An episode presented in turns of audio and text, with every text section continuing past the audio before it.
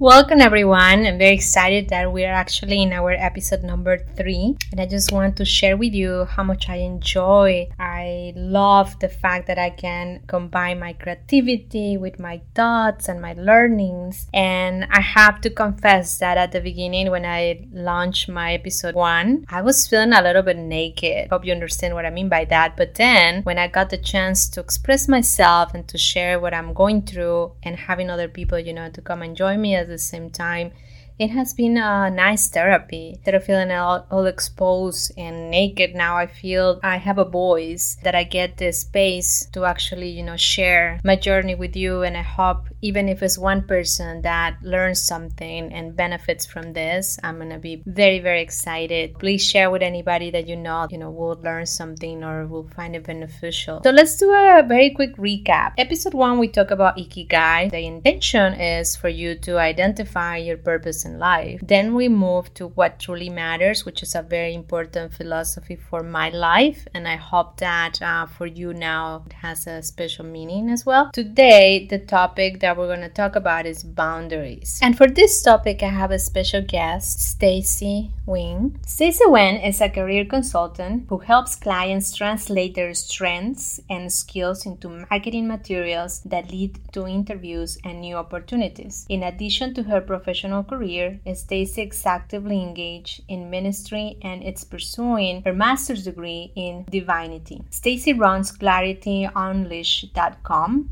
offering private coaching utilizing professional assessments that focus on strengths, conflict style, and spiritual gifts.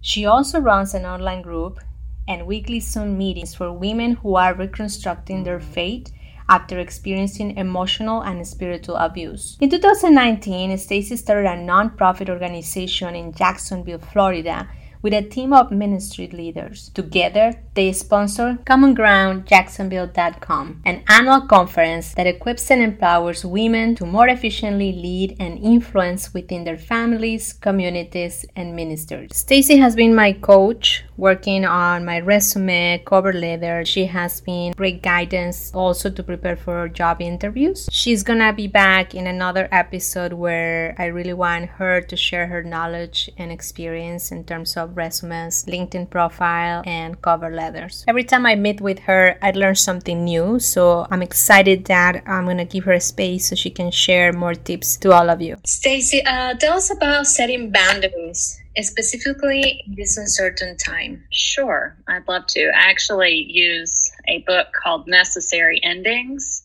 by Dr. Henry Cloud. And I love that book both professionally and personally because it's a reminder that endings are a very necessary part of our lives. And we do have to end things that no longer serve us well so that we can make room in our lives for new things. So, ending things well is really the goal that we have to continue to practice to become better at it. One of the themes that really resonates with me is his use of gardening. And he says even beautiful rose bushes have to be pruned to ensure the health of the plant. So, pruning is an important skill to learn in our lives. And when you think about it in terms of that rose bush, that you have to trim off not only the dead or diseased parts of the plant, but you also learn how to prune back healthy branches. That's something that maybe you've noticed in your own life and in your career. At times, it's really obvious to us what we need to end because things feel like they're dead or diseased. But other times, we actually have to prune something that is good in order to make room for something that is great. I love it. And yes, actually, I realized during this journey that I'm facing right now, I start what I call like a cleansing process where my daily routine changed overnight. But then I took ownership of my own routine and I started even changing my eating habits. I was concentrating in cleansing my body, but also my mind and my soul. So I got even attached uh, stronger to my religion. And I started this process where I was removing toxic people from my life. Another big, big element is the fake people you know sometimes we realize that we have this support system and reality especially in these uncertain times reality, you know, face you and realize, okay, wait a second, no, these people are actually being really fake. And they are. Taking the space for, for the real people that I need around me, which by the way, you're one of them that I need around and amazing support. I decided to embrace all these new connections and all these new habits in terms of getting the evolution to be able to be ready for the, the change that I want, the change that I need. In this process, so Stacy, how do we start with this? How do we start reorganizing uh, our priorities? Yeah, I think what you said is so impactful because you have to start by being authentic to yourself. Then, as you're expressing your authenticity, things happen around you and that help you see who's part of your tribe and who's not. Back to Henry Cloud's book, chapter six is one that I use too. And I went through a similar, very personal process where I had to do this as well. But we have to understand what's worth fixing. So the things that we can fix and also the things that we should end, what should come to an end. One of the helpful tools that he discusses, and it's so easy to apply to our lives, is looking at past performance and projecting it forward into the future. So he suggests that we ask ourselves some questions. And one of them is Do I really want the same reality or the same problem six months from now? So whether that's a person or a job or some pattern in your life, do you want the same thing six months from now? Or do I really want to have the same level of performance one year from now? So when you ask yourselves those questions and the answer is no, then that may be a really good indication to you that it's time to bring about an ending. Yes. And you think about it right now in this pandemic where we're pretty much spending more time with ourselves. You know, as a lot of people are like mm-hmm. alone at home, right? So we have a lot of spare time. Even if you have a full time job, just to have more time. And I think this is time for action and manage our fears. Which, by the way, I have a, another coach that two weeks ago, I love the way that he described it fear. And when we talk about fear, he's like, no, no, Juana, there's no, fear doesn't exist. You give it power, but at the end of the day, what it it's is just a time of confusion. It's also a lack of confidence. And it really hit me so well because it is true. Mm. We believe in ourselves and we stay true and have that confidence that no matter where you are, no matter what you're doing, even no matter the circumstances that you're facing right now, you're gonna make it. You know, you got this and you're gonna do it. Very insightful. In this case, what do you think about? Yeah is part of your state of confusion because yeah, we're starting the state of confusion. How do we start taking ownership of the change and also setting up boundaries? Right. And you're talking about, you know, times in our lives when things it feels like the kind of the rug's been pulled out from underneath us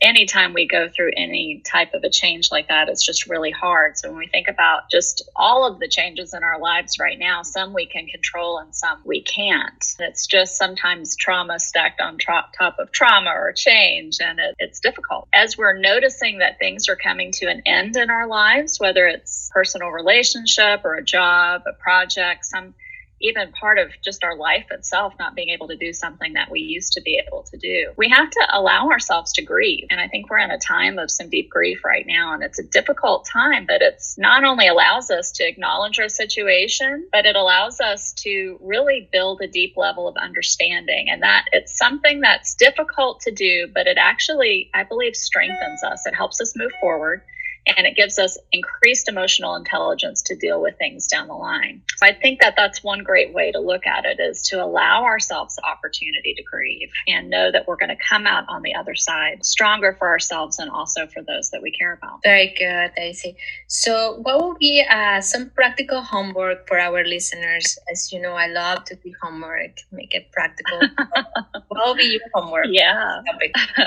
I hope as people have listened that maybe some things are coming to mind. I know that when I first read this book by Henry Cloud, I recognized immediately a situation in my life that I needed to change.